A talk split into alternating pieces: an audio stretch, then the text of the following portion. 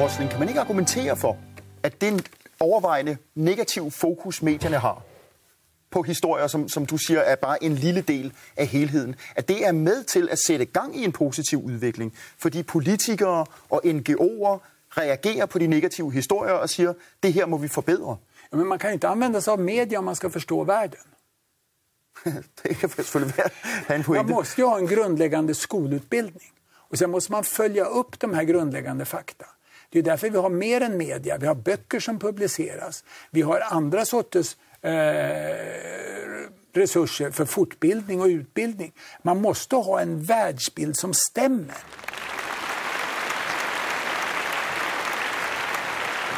Hjärtligt välkomna gott folk! Hjärtligt välkomna till programmet som ger er den världsbilden som stämmer. Eh, programmet heter, eller programmet, den här podcasten heter, eh, vad heter den? Magnus och Peppes podcast heter det naturligtvis och det är jag som är Magnus. Och det är jag som är Peppe. Mm, det stämmer. Och i den här podcasten så pratar vi om eh, saker som har med samhället att göra runt omkring er. Journalistik är superintressant för oss eftersom vi båda arbetar som journalister. Mm, du mer än jag kanske. Och eh, feminism och eh, har jag missat någonting? Nej, det var ungefär det. Mm. Det vi hörde här i början, det var min eh, nya lärare.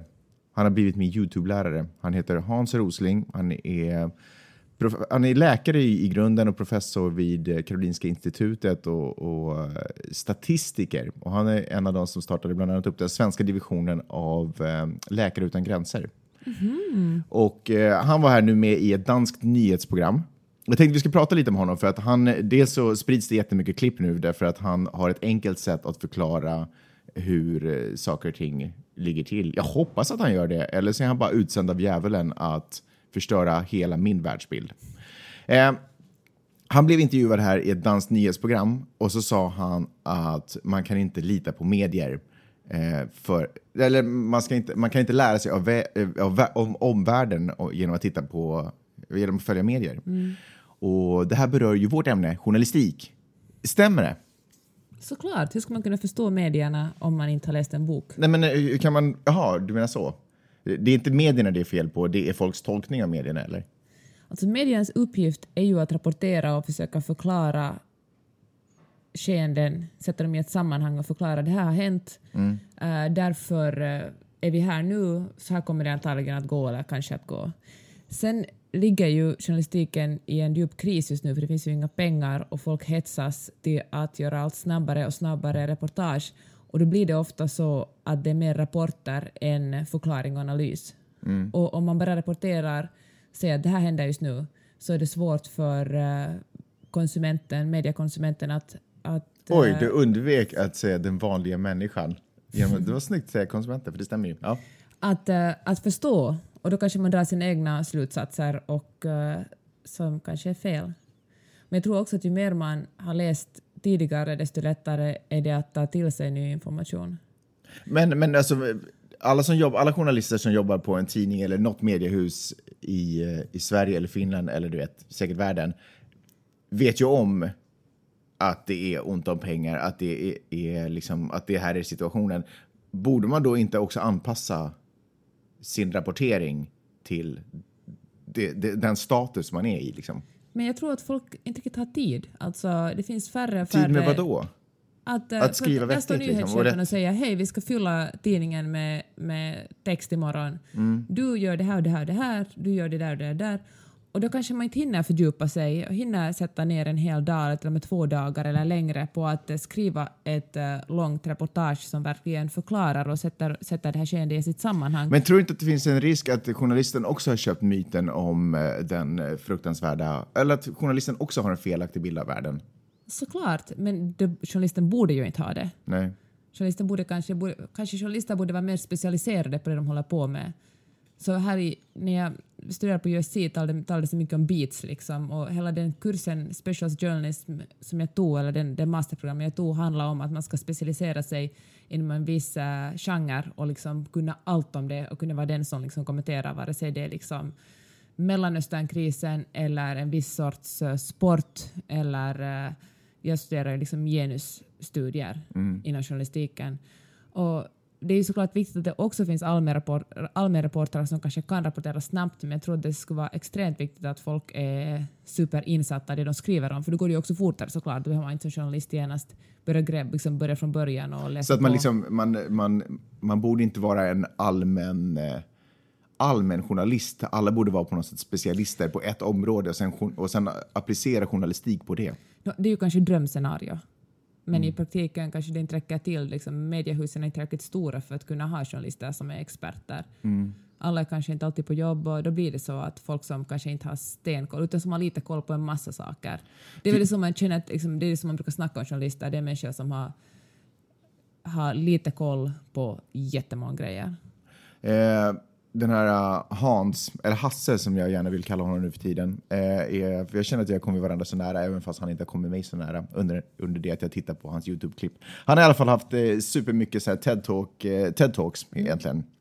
Och då eh, han inleder många av dem med att lite sådär, ja, fult ord, men så här raljera över, över folks okunskap. Han, han brukar inleda med att säga att han har eh, ställt ett visst antal frågor till vare sig det handlar om eh, hans, han föreläser då naturligtvis alltså på, som professor på Karolinska institutet. Så, eh, till sin, Där din mamma jobbar. Bland annat min mamma jobbar. Ehm, där han har ställt några frågor till eh, kanske då sina elever. Eh, inför, jag tror att han inför den här intervjun hade ställt kanske frågor till journalister. Eh, och då handlar det liksom om frågor om eh, världsuppfattning. Liksom. Hur ser världen ut? Hur stor del, hur stor del eh, upp, tror folk att eh, eh, naturkatastrofer och liknande har dödat människor och hur stor del av, andel av världens alla flickor går i skola, hur, stor, hur, eh, hur stora är skillnaden mellan rika och fattiga och sådär. Och det visar sig alltid naturligtvis, för det är ju poängen i hela hans TED-talk antar jag, eh, att folk har fel uppfattning. Och och, och journalister också har fel uppfattning av att världen är inte så uppdelad mellan svart och vitt eh, eh, och faktiskt alla, i ordets alla tänkbara betydelser. Och det är, det är ju inte alls bra. Men hör du, istället för att sitta och uh, youtuba honom, borde du inte gå och sätta dig ner med en bok och läsa den istället, istället för att sitta och oja dig över hur opålästa folk är? Vad menar du? Uh, tänker jag bara sådär att uh, put your money where your mouth is. Liksom. Det är sant, men jag, jag kanske gör det nu. Jag har bara inte förstått varför det är så otroligt viktigt att läsa. Nej, men eh, okej, men, men håller du med om att det är att det är att man att man inte då idag, i dagens, alltså som du sa, okej, journalistens uppgifter bla bla, att presentera och rapportera. Men om det, situationen är som idag, kan man då, då betyder det ju att man inte kan lita på media. Ja, det kan, visst kan man lita på media, man kanske inte kan lita på sig själv att dra rätt, sina rätta slutsatser. Jag, alltså jag tycker inte att journalisterna är sämre idag än... eh, Men okej, det är ju också en uppskattning såklart. Men eh, jag tror att journalisterna har extremt mycket mer att göra idag än vad de hade för kanske 20 år sedan. Att det var softare, det går snabbare. Ja, men allt det här är ju orsaker till att inte lita på dem. Ja, men de säger fortfarande sanningen, men de presenterar det kanske inte riktigt bra, utan de presenterar kanske bara ett fragment som du inte förstår, för du fattar inte, du har liksom ingen koll på bakgrunden. Därför är det viktigare idag att, ha en, att som mediekonsument ha en bättre koll på bakgrunden för att kunna ta till sig, för att förstå vad det är som händer i Syrien, varför kanske Ungern inte vill ta emot eh, flyktingar eller varför Österrike nu stänger sina gränser eller vad som är på gång eller vad helst annat. Nu, talar, nu, liksom, nu bombarderas ju våra sociala medieflöden av, av eh, flyktingkrisen. Men det här gäller ju liksom alla andra ämnen också. Ja, jag tycker i alla fall att det är superintressant. Han har, han har ehm, påmint mig och eh, öppnat mina ögon igen för, för en annan värld än den som jag... Det, det är roligt, för jag, har, jag, har, jag vill inte att världen ska vara ond och jobbig och dålig och fruktansvärd. Och han har öppnat upp mina ögon för att den kanske inte nödvändigtvis alltid är det. Han, han delade ett TED-talk tillsammans med vad jag antar är hans son som heter Ola. Eh, och de har... Som din pappa. Men herregud, skitkonstigt. Ehm, och, eh, och då drar, eh, han, då drar den här Ola, Ola-killen, han drar eh, fyra, fyra liksom, eh, tumregler som man kan ha i åtanke när man, när man tittar lite på världen. Eller när man ska när man, ska, om, när man funderar på en viss, hur världen kan vara, en viss, du vet, bla bla bla. Eh, jag ska försöka förklara med de här fyra reglerna. Eh, det första han säger är att, och det här är inte en regel, men det här är liksom basen i alltihopa, är att vi gör ett misstag när vi litar på vår intuition. Vi tror att vi har bättre grundläggande känsla, vi har bättre feeling för, liksom sådär, fingertoppskänsla för hur världen är. Och det har vi inte. För vår intuition, och det här kanske inte är någonting han säger, men som jag kanske har snappat upp någon annanstans, är mer baserad på, eh, kommer från en värld där ganska mycket är farligt. Liksom. Eh, och det är inte så längre då, eh, eh, enligt statistik och från Världshälsoorganisationen och Världsbanker och alltihopa. Eh, det första man kan utgå ifrån är att det mesta alltid blir bättre. Folk i, över hela världen får det successivt alltid hela tiden bättre. Och det här är då baserat på statistik från kanske 60-70-talet när man börjar ha, och då menar att man har ganska, det finns ganska bred statistik på hur människor har det, hur dödlighet naturligtvis, hur många barn som föds, hur eh, hälsovård eh, utvecklas och skola och allt sådana saker. Så det första man kan utgå från är att saker och ting bara blir bättre till skillnad från kanske en, en finsk mentalitet där det blir bara sämre och sämre alltihop. Allt går bara åt helvete. Dissa inte mitt hemland. Eh, Okej, och svensk, eh, svensk sådär, inställning. Eh, och det andra är att de flesta människor som finns på jorden är i mitten. Det är inte, det är inte liksom de rik, den lilla procenten rika som försöker rädda alla fattiga människor på jorden. Eh, Nej. För att det, alla bor, alla, de, fle- 60 procent av världens befolkning befinner sig i mitten och gör, har elektricitet och har skolgång. Alltså och har, ekonomiskt i mitten. Ja, och, och, är, och är kapabla. En medelklassen liksom. Precis, exakt. Eh, och eh, där, där vi kanske tror att det är liksom de fattiga och de rika i världen, att det är så det är uppdelat. Att fattiga är en liten procent och sen är liksom 96 procent fattiga. Liksom. Eh, Att fattiga är de rika 3 procenten och sen så är de Nej, men herregud, de rika är de 3 procenten och sen är de fattiga liksom resten. Och så är det inte, utan de flesta är i mitten.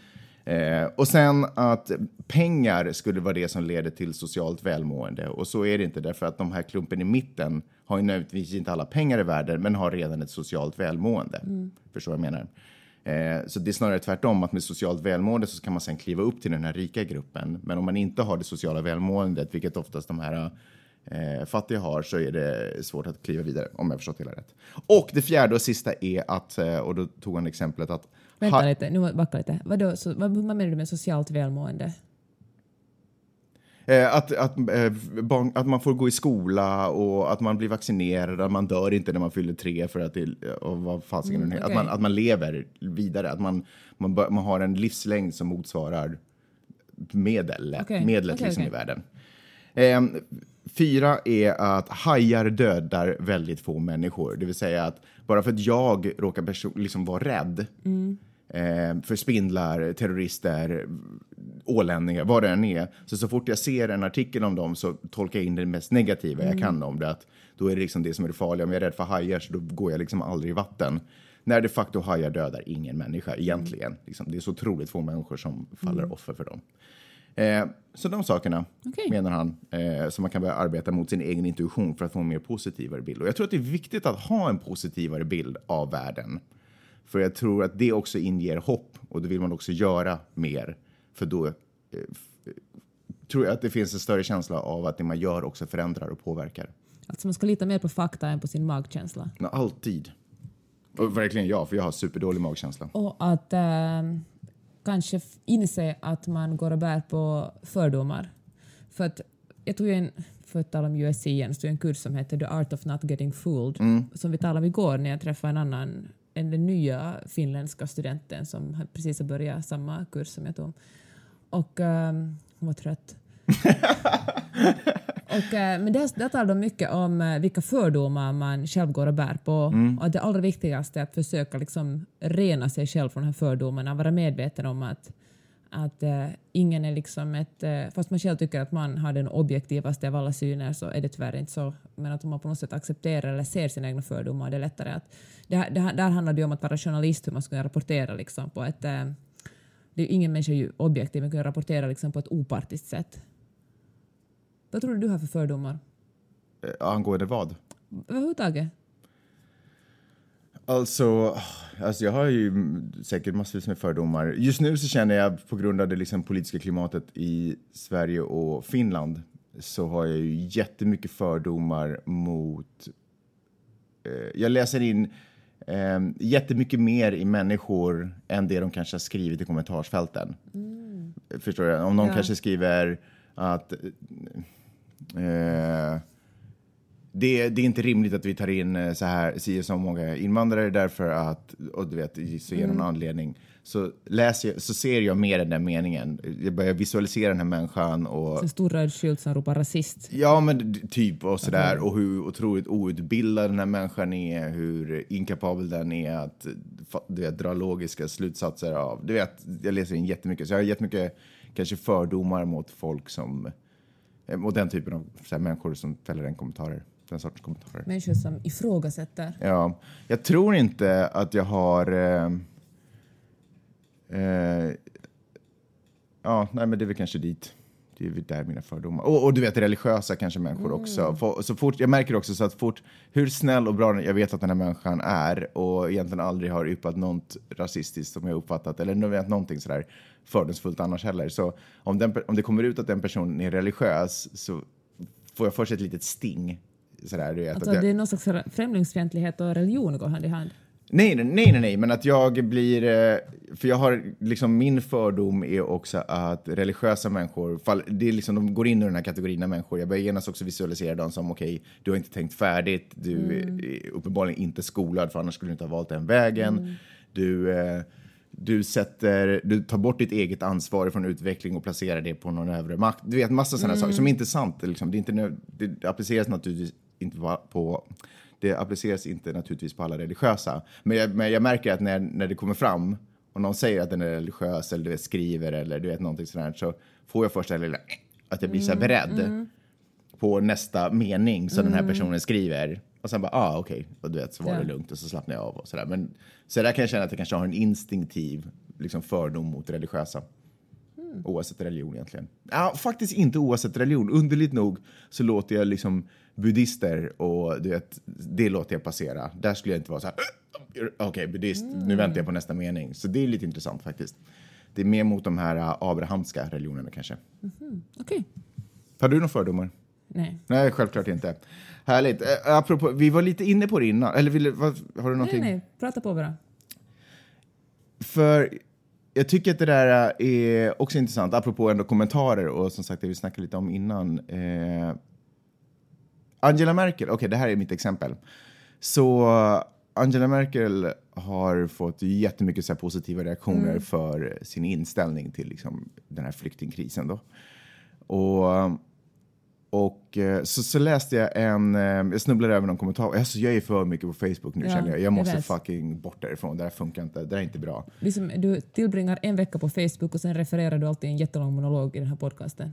Ja, ungefär så är det. Vad roligt. Vad Peppad jag känner mig att fortsätta det här nu. Ja, men det någon skrev i alla fall är sådär, okej, ja, alla tycker att det är så himla bra att Angela Merkel gör alla de här äh, grejerna, eh, men, eh, och så hade någon, jag läste inte ens vad det var för jag orkade inte, så var det någon som var så här, men det finns det här ekonomiska, eh, den här Intresset. ekonomiska baktanken med det hela, att hon gör det inte för, blä, utan hon gör det för att ta de här poängen och ba, ba, ba, du vet sådär.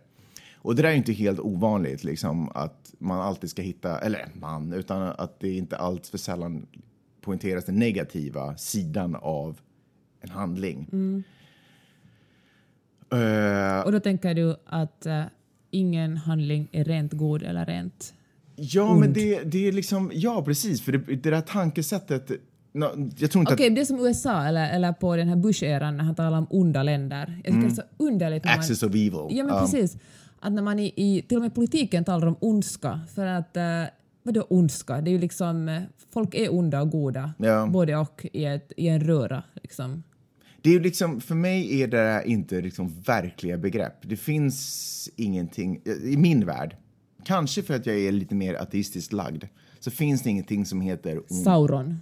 Ja, precis. Det finns ingenting. Världen är inte Star Wars. Det är inte liksom Darth Vader mot Luke Skywalker. Det är inte så. Det är inte Gud mot djävulen. Det är inte liksom det onda och goda. Det är bara saker eh, sker och man måste reagera utefter de situationer som uppstår. Fast jag gjorde faktiskt en sån grej just för jag tycker att eh, jag skrev om uh, Juha Sipilä, Finlands statsminister, Mm. som eh, då har ett extra hus någonstans uppe i norra Finland. Mm. Som, han, eh, lov, som han sa att, att i det huset kan eh, flyktingar få bo. Mm. Och det var ju en eh, superfin gest och liksom han är ju en god förebild. Alltså det, verkligen, det har skrivits om i media runt hela världen. Här i USA har de skrivit mycket, liksom, folk, journalister skriver om det.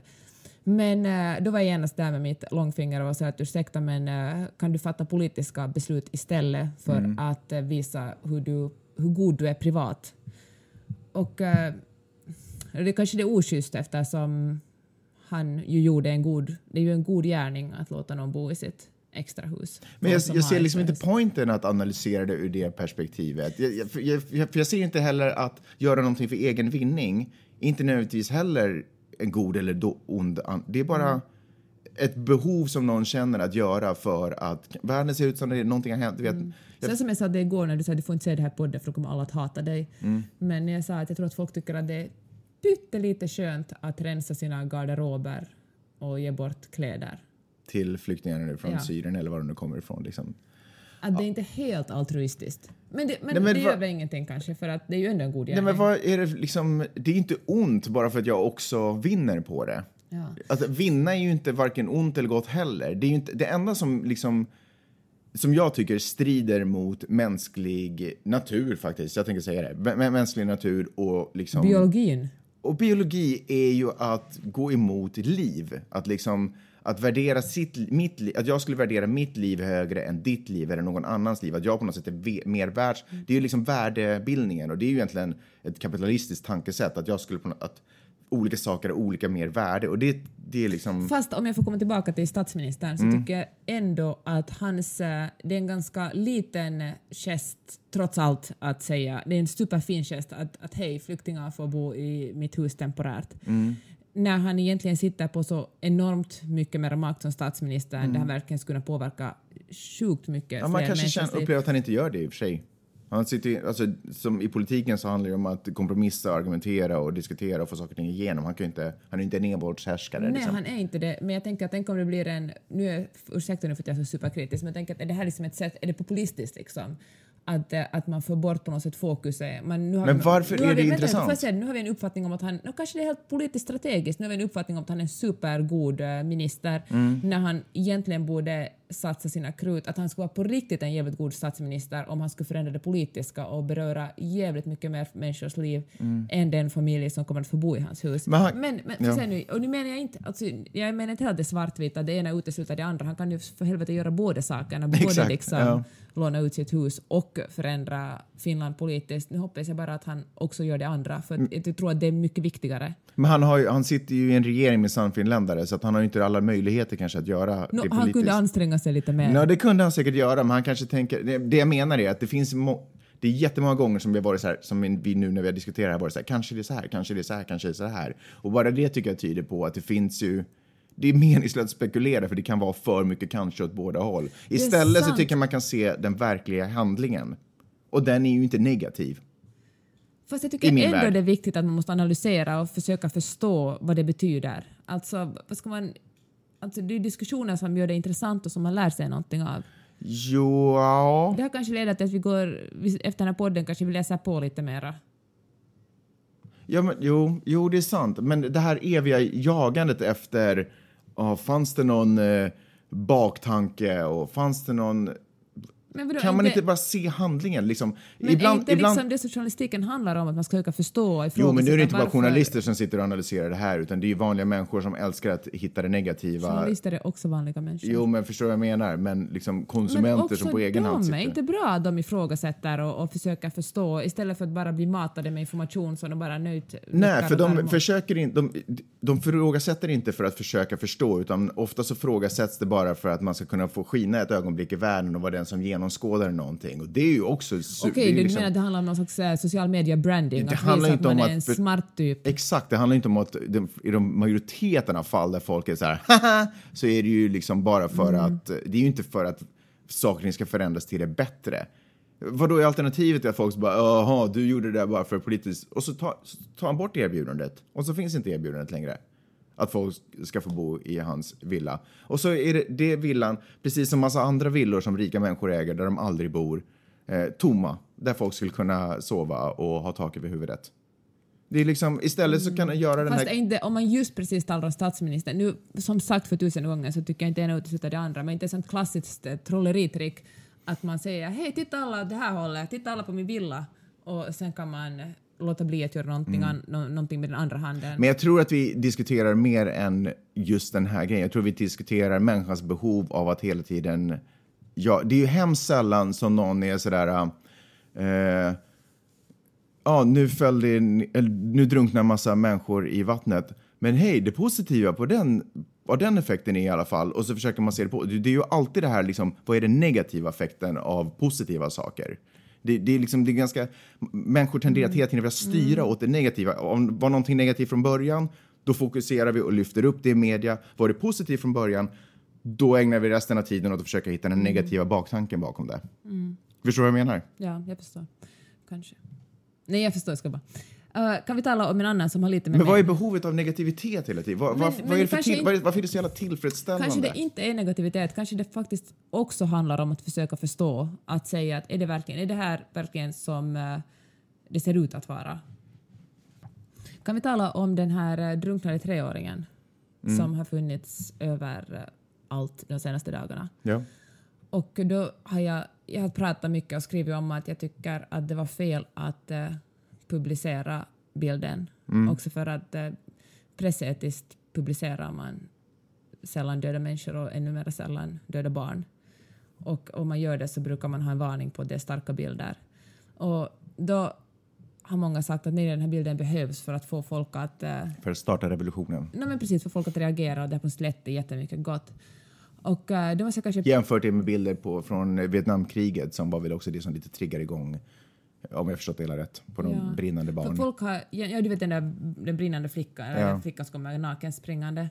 Men, och så har folk tagit också bilder från Förintelsen som Mm. exempel. Nå, jag tycker där är faktiskt en annan grej. Jag tycker det är skillnad på att visa bilder för sånt som har hänt för jävligt länge sedan än att visa bilder på döda människor som verkligen sker nu. Idag, ja, men de där bilderna på Förintelsen visades ju ganska i sam, strax efter. Jag, jag vet inte om det var Expressen eller Aftonbladet som publicerade och den andra tidningen var sådär, det där är liksom, eh, det där är våldspornografi, att så där, så där gör man inte. Då var det en stor debatt om det redan då faktiskt. Efter, från jaha, från ja. eh, bilder från liksom, Ja, Förintelsen. och tänk om man för den diskussionen redan Ja. då. Så finns det den rasaspekten också, att man visar sällan bilder på döda vita barn. Mm.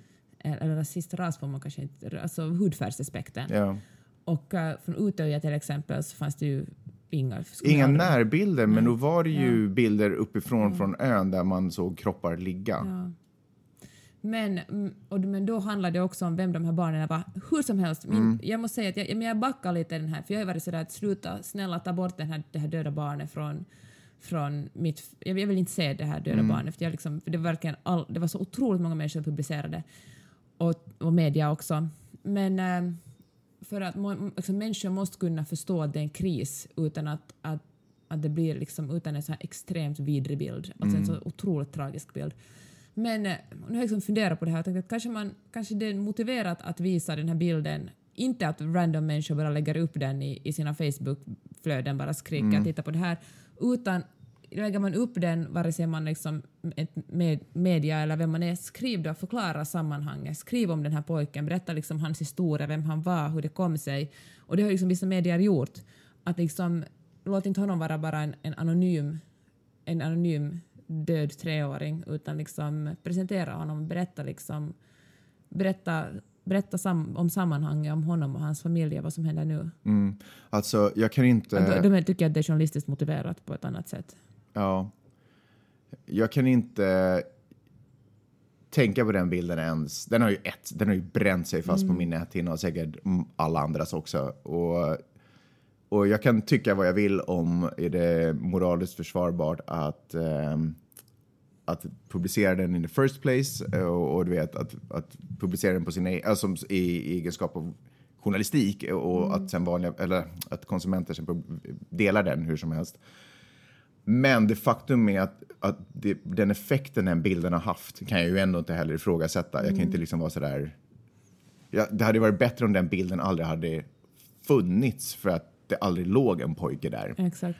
Men nu är den fångad och, och det är ju svårt att vara oberörd nu. Flyktingkrisen har gått till en ny nivå på grund av den bilden tycker jag. Nu vet jag att många initiativ startade redan innan så folk är så här, ja men ni hade aldrig gjort det där om den bilden inte hade publicerats. Men jag vet att in, folk hade nog liksom att initiativ startats innan, Ja, innan bilden publicerats. Så den har på så sätt inte liksom ehm, saker ändå, positiva saker hade ändå hänt, men på sätt och vis har den också varit en game changer tycker jag i folks attityd och hur, och hur man vågar prata hur man pratar om det där också. Eh, och jag tycker också att det har gett faktiskt ehm, det har gett, det har blåst luft under vingar på antirasistiska, alltså politiker vågar också nu bli, det har blåst luft under, det har gett dem ett självförtroende, ide, liksom galet nog, så har det också på något sätt, det har fått mycket gott in i debatten för de har vågat säga ifrån på ett annat sätt nu därför att ingen kan förneka den där bilden. Men med det sagt så skulle jag vilja säga att från början när jag så- såg den här bilden och att den kom upp så och, och du vet, jag läste också den här kritiken, att ska man, jag håller med om kritiken att publicera den där bilden hur som helst. Men jag upplevde ändå kritiken riktad mot journali, journalister på plats. Att de att man som journalist nöjde sig med makabra bilder för det var liksom tillräckligt mycket för, av historia istället för att man som man gör i många andra fall försöker hitta människorna och berätta deras historia. Eller också be om lov, får vi använda den här bilden av ditt döda barn? Är det Mm. Ja. okej? För kan, det, det handlar ju liksom inte heller bara om oss som sitter här i trygga Norden eller trygga Santa Monica och tittar på den, Mm. utan det handlar ju också om eh, de anhöriga, alla de som eh, har förlorat sina barn, Ja, barn. precis, Alltså absolut. respekten mot dem, vilken, vilken otroligt trauma och att, att förlora sitt barn och så ser man någon som kunde vara ens barn gång på gång igen överallt i alla medier. Vilket liksom, eh, alltså folk måste gå in i en psykos bara av det eller liksom ta livet av sig för det är så vidrigt. Alltså, om vi som inte ens har varit nära att förlora vårt barn, tänk alla de som har gjort resan över och eh, Alltså det kan inte ens, det är så, det är så otroligt hemskt. Det är så otroligt fruktansvärt. Ehm, jag såg ett, um, som sagt, jag är på Facebook mycket. Och det var någon som hade postat eh, ett klipp på, jag vet inte, jävla kommunalmöte någonstans. Och då så står det någon politiker från kanske Socialdemokraterna eller något annat parti och, och pratar just om flyktingkrisen. Och sen så skrattar eh, Sverige, liksom representanter i Sverigedemokraterna sitter och hånskrattar eh, medan han pratar om det här. Och eh, innan den där bilden och, och flyktingkrisen för många, för mig, eh, var, jag insåg liksom allvaret men kanske ändå inte riktigt insåg allvaret. Jag hade på något sätt vant mig vid att leva i en värld där det finns människor som dör på min bekostnad. För, eller eller nej, vad säger jag, för att jag lever det liv jag gör på, på något sätt. Vidrigt som det är. Men någonstans hade jag liksom bara kanske lite kastat in handduken där. Men eh, och innan, så innan den här bilden och, jag levde i den världen om, och det här hade hänt, jag hade sett det här videoklippet, någon socialdemokrat stod och pratade om flyktingkrisen och Sverigedemokrater. Så hade det varit så ja men whatever, det är klart de skrattar. De upplever inte att det är någon kris. Och, och även fast jag nog ändå värnar om människors liv och tycker att vi ska öppna gränserna så whatever, det är det där politiska spelet. Men nu så ser det där hånskrattet jätte, jätte illa ut eh, när, efter den här bilden. Och och det här, det, här, det här var liksom, det här var nog en debatt i det där kommunala stället eh, efter att den här bilden också är publicerat. Så att den här socialdemokraten blir naturligtvis, eller vad fan han nu var, han blev ju naturligtvis upprörd och, och berättade om och sa också så här, hur kan ni sitta och skratta? Har ni inte också sett den här bilden? Har ni inget hjärta liksom? Eh, så på så sätt så har ju den haft, det var det jag menar just med det här luft under vingarna, att det, det, det, det är svårt att bete sig man kan, man kan dra alla ekonomiska argument som helst för att vi har inte råd och det finns ingen plats. Va, vilka som helst, liksom. jobb, allt, allt. Det går att göra. Men det är ändå liksom, det är ändå svårt. Liksom. Det, är, det är svårt att motivera att inte sträcka ut en hand. Okej, nu går vi vidare från en rasism till en annan. All right. Okej, för jag talar så himla länge om det här. Och det är så, det är, jag tycker för övrigt att det är ganska svårt att, uh, for, eftersom det är så vidrig, flyktingkrisen i Europa är så vidrig just nu, så är det svårt att, att tala om något annat eller ens liksom göra någonting annat. Att eh, det, blir så, det blir en så underlig kontrast också i ens sociala medier när, eh, när bilder på döda barn och uh, hjälprop och liksom insamlingar blandas med liksom folk som får ta sin lunch. Och jag fattar ju att folk som får ta sin lunch vet vad som händer, att de också är engagerade, men det blir bara en underlig kontrast. Det tänkte jag på den här podden också, vad kan vi egentligen tala, om? vi ska tala om det här, vad kan vi tala om som inte låter futtigt liksom? Men vi kan tala om rasism i USA och jag läste bara en kort grej, då läste jag en grej på Äh, Mashable. förlåt, jag måste säga en sak ang- angående det. Jag tycker Du att... måste säga en sak som du har sett på Facebook va? Nej men sluta. Jag tycker att det är viktigt, snarare än att man söker hela tiden negativa aspekter på saker och ting, så tycker jag att det är viktigt att ventilera det man tycker och det man upplever och det man känner och det man ser. För det är ju sånt som får en, man, man formulerar sina tankar kring det så liksom rotas någonting i en, tror jag, på ett annat sätt. Än att man genast söker det negativa. Vad menar du nu? Nej, men att man, att man istället för att jaga det negativa i någonting, istället, det vi gör nu, att vad ska man prata om det? Men kanske man, om man bara pratar om det ändå, oavsett. Man behöver inte vara så orolig vart samtalet tar vägen och Nej, huruvida... men jag menar att det är underligt att byta tema. Att om vi nu talar om det här, Ah, sen ja, ja, går över att så. Ja, tala ja, om bästa restaurangen i Los Angeles. Okej, ja. Att det blir underligt. Mm, ja, ja, jag förstår. Okej. ja. Därför börjar vi tala om rasism nu en liten stund. All right, okej. Och då läste jag, det har vi talat om förut också, men jag läste en text om hur eh, svarta män i New York klär upp sig, liksom sätter på skjorta och snygga skor och raka byxor eftersom de känner sig säkrare då. För att går man som svart eller latino in, omkring en hoodie så är risken, om inte stor nu kanske fel orsak, men det är mycket farligare. Du kan, du kan bli skjuten av polisen i så fall. Ja. Och eh, jag tycker det är ett så otroligt tydligt tecken på vilket otroligt rasistiskt land det här är. Du kan ju gå klädd hur som helst på gatorna här. Absolut. Och det gör du ju. Ja, ta, ja, det gör jag. Positivt, eller hur? Ja. Ja. Nej, men det är faktiskt sant. Alltså, det är helt... Det är ju, jag känner igen det där. Alltså, och det är ju så sjukt att jag faktiskt kan... Jag kan nästan klä ner mig och uppfatta som att ha högre status i och med det. Du vet, kan jag tänka mig. Och det är ju helt absurt. Du är liksom ofarlig hur du än Ja. klär dig. Men har man en annan hudfärg så kan man vara farlig om man har på sig vissa sorters kläder.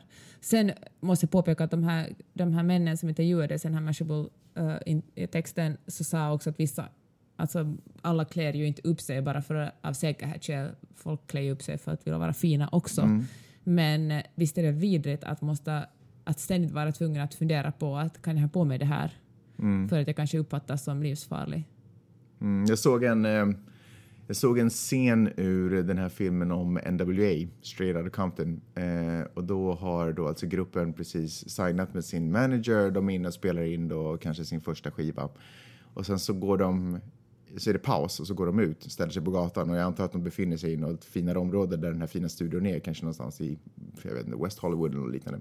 Och så går de ut på, sta- äh, så går de ut på gatan där utanför studion står bara hänger. Och de har ju sina svarta LA Raiders kepsar och svarta jackor. Det var liksom deras image att ha svarta, enhetliga svarta kläder. Eh, och så kommer poliser och bara ner på golvet, eller ner på marken, händerna bakom ryggen sådär och bara du bara, håll käften, ni ska inte snacka, vad fan gör ni i det här området? Det är liksom, ni har ingenting här att göra. Det är, ni är liksom, du vet. Och managern kommer ut, han så här, märker, vad fan är det som händer? Shit, vad händer här? Och de bara, är allt okej sir? Sådär, du vet. Vi sådär, såg de här gangbangersarna här utanför. Och han bara, det här är inga gangbangers, det här är mina artister. Du vet. Och då, hiphop var ju hyfsat nytt ändå på den tiden. Så de bara, rap, du slösar bort eh, dina pengar på att satsa på de här uh, no good människorna. Va? Alltså, hur... Eh, alltså jag blev... Jag blir så illa berörd nu för tiden av... Eh, av så- även fast det här var länge sedan så blev, jag känner liksom, jag får nästan lite tårar i ögonen nu när jag tänker på det. det är så, hur människor kan vara så vidriga mot varandra. Liksom. Jag, jag fattar att det är en farlig värld liksom, och att de flesta ungdomar som de poliserna sprang på som såg ut så där hade pistol och det var liksom, kändes farligt och osäkert. Men det är ändå så hemskt att världen har vridits åt det hållet. Jag har en segway till det. En segway. Det är en åsnebrygga, en modern åsnebrygga. Roligt. Ja, vad är det? Um, jag, skrev, jag läste ett blogginlägg av uh, det är en blogg som heter När du inte orkar ringa en vän, en, tjej som heter, en kvinna som heter Hanna som bor i Stockholm skriver den och hon skrev att hon har sprungit hela sommaren, nu det börjar bli mörka kvällar så tycker hon att det är jävligt otäckt att springa på mörka vägar eftersom hon är rädd att hon ska bli överfallen av en man. Och så var det någon annan som, som eh, så bloggade jag om det här och så var det någon annan som skrev att, att hon har tänkt på att det blir mycket dyrare för henne och hennes kompisar att åka hem eftersom under den perioden de, stu, de studerar så, så bodde de i Berghäll. Om man var inne i Helsingfors centrum så, så kunde man antingen promenera hem gärna genom uh, Kaisanen i parken men ingen kvinna med vett i behåll skulle gå igenom den mörka parken så de tog nästan alltid taxi hem. Brudarna tog taxi hem medan killarna inte fattade varför det skulle vara ett problem att, att gena genom den här parken. Och hon var sådär att så det blir liksom ekonomiskt mycket, alltså det blir dyrare att vara kvinna eftersom man är rädd för att bli våldtagen så då tar man en taxi. Och det är ju säkert ett ganska liksom, bekant skeende för många. Eller jag känner också så att man går omkring och är lite rädd på kvällarna och nätterna. Trots att jag vet... Men vadå, var hennes problem att det var en, ekonomisk fråga? Var det problemet? Nej, liksom? hon bara poängterade att Ja, ja. liksom, antingen, Alltså, alltså, om hon promenerar hem hennes, hennes kilometer var liksom längre än snubbarnas eftersom hon måste antingen ta en längre väg hem längs med trafikerade gator eller ta taxi. Mm. Och, eh, ja, och så hon bara, liksom att bara en sån här liten orättvisa. Och, jag kan, och då kan jag förstå, eller jag känner igen det där att, att som kvinna blir ens, eh, ens rörelseutrymme lite begränsat på grund av att vi är rädda för män. Och jag vet att män, det är mest liksom folk som man bor med, som man känner som våldtar en. Men eh, kvinnor blir ju också överfallda, överfallna på gatan. Och då, så bloggade jag om det här på min Hufvudstadsbladet-blogg också, för jag tyckte det var så intressant tema. Och då lärde jag mig två saker på basen av kommentarsfältet. För det första så fattar inte riktigt alla män hur obehagligt kvinnor tycker det är att, liksom hur rädda kvinnor är för att gå ut. Och liksom rädslan för att bli överfallen är liksom jättemycket större än någonsin fattar. Och en annan sak att många av de här männen som kommenterar var jätte... No, det kom såklart upp det här att inte alla män att faktiskt som var så här superkränkta över att bli ihopklumpade med, med gruppen våldtäktsmän. Och att eh, någon poängterade såklart att det är bara invandrare som våldtar. Och att det är rasistiskt av mig att skriva att eh, män är potentiella våldtäktsmän. Men det som var en... Alltså den här diskussionen känns som jag skulle ha haft i tio år. Men det som på något sätt var en ny aha-upplevelse för mig var att uh, hur eh, de här männen såg sig själv som en liksom isolerad grupp. Att det finns liksom en grupp som heter som är vita män, en viss sorts vita män som inte liksom de är inte arbetslösa, de är inte arbetarklass, de, är liksom, eh, de bor på vissa områden och den gruppen män är annan än liksom invandrarmän, misslyckade män, alkoholistmän och den här gruppen gör ingenting ont. Och, jätt, och flera av de här männen i kommentarsfältet var nog med att punktera för mig, liksom, försökte liksom visa upp statistik på vilken sorts män det är som våldtar och, liksom, och samtidigt på något sätt eh, Och att det var liksom den re- var- relevanta gemensamma nämnaren, Exakt. inte männen. Exakt. Och då försökte jag, då försökte liksom arbeta emot så att, eller liksom försökte jag argumentera emot så att nej, det, liksom, det finns inte någon, eh, alla män våldtar, det är liksom, eller alla män våldtar inte, men för en kvinna är alla män potentiella våldtäktsmän. Och jag tycker det är en jättestor skillnad där eftersom, eller det är en jättestor skillnad eftersom det är klart att inte alla män är våldtäktsmän, men det är omöjligt om man går ut på kvällen att veta vem som är det och vem som inte är det. Oberoende hur du är klädd eller vilken hudfärg du är så är du en potentiell våldtäktsman och det gör, oss, det gör kvinnor rädda och det gör att vi begränsar vårt rörelseutrymme. Det betyder att det är lite dyrare för oss för att vi tar taxi hem eller så går vi hem tidigare eller så går, eller så går vi inte ut alls för vi tycker, eller vi springer inte alls för vi tycker att det är obehagligt. Och allt beror på en liksom här oformlig massa av, liksom är ett, ett liksom hängande hot hela tiden att uh, hamna illa ut. Ja, det är väl lite som att gå i djungeln. Man vet, alltså, det går säkert bra de flesta gånger. Men, Inte alla ormar. Nej, men exakt. Ja, precis. Men, men jag tycker att vad, vad kan man, det är ju ett jättestort problem att hälften av mänskligheten går omkring och, är, och liksom begränsar sitt rörelseutrymme. Dessvärre så, jag vet, så jag tror att man eh, till viss del kan eh, eh, lösa det eller komma, nå, nå liksom eh, positivare mark genom att prata om det och lyfta upp medvetenhet och, och du vet, utbilda sig och allt vad, vad som nu krävs och uppoffringar och, och sånt. Men, jag, men ehm, jag tror, eftersom mannens är så fylld med testosteron så tror jag att det ändå alltid kommer förekomma. Och eftersom det alltid kommer finnas en liten grupp så kommer det också göra att du vet ju aldrig om det är någon representant för hela den gruppen gruppen. förstör för alla. Ja, och det kommer alltid göra det. För det spelar ingen roll om det är tre jag tycker det borde av vara 50 000. utegångsförbud för män. Ja, man skulle kunna göra så, lagstadga åt det hållet istället. Ja. Uh, sen läste jag i Business Insider om en app som man kan ha med sig när man är på väg hem från krogen och uh, måste gå hem ensam. Och där uh, man uh, loggar in och så följer den en, så visar den var man går. Och om man, uh, om man plötsligt stannar på något eller liksom går med en, en liksom omväg eller det händer någonting så då larmar den genast polisen. Skitjobbigt att ha den igång och så bara ropar någon kompis Hej Peppe kom hit! Man bara, "Nej, men, hej! Och så springer man över dit. Och sen, Det så skulle aldrig plötsligt, gå att gå hem i Helsingfors sen helt plötsligt bara poo, poo, poo, poo, och så måste du kasta dig upp mot väggar. om du blir sugen på en Ja, eh, falafel. Helsingfors skulle aldrig funka i. Nej.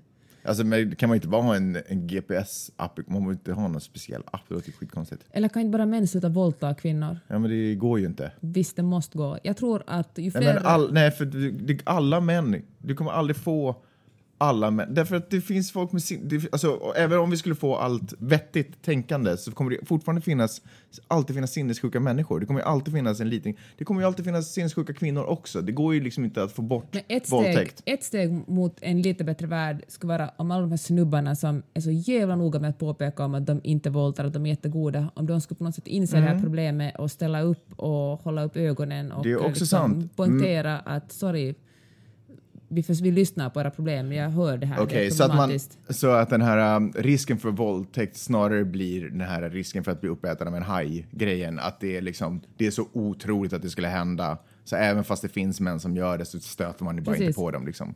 Istället för nu där det känns som att ah, 50-50. Vilket ju inte alls stämmer, men så känns det. Ja. ja, mycket bra. Det var allt jag hade för den här gången, Var så? Magnus Silvenius Öhman. Inte så dåligt. Mycket, mycket saker att snacka om. Eh, Är det okej? Du tycker att... Det har Eh, inte varit en så rolig podd känns det. Alltså det var intressant att prata om det, men vi har inte skojat så mycket. Vi har inte bråkat så mycket. jag tycker att jag har, jag har känt ett behov av att prata om det just på det här sättet. Veckans, Kan vi byta namn på den podden till veckans Facebook-referat Mm. av Magnus? Sluta vara sådär superfräck. Det är ett jättebra sätt att hålla kontakt med människor hemma i Norden och vad de tänker och vad de tycker om saker och ting. Okej. Mm. Ska vi göra så här att inför nästa podd ska du ha läst en bok? Nämen. Ja, okej, och du kanske kan besöka ett gym någon gång. Bra. Vi ses om en vecka och hörs om en vecka. Ha det så jättebra. Tack för att ni har lyssnat. Hej då! Hej då!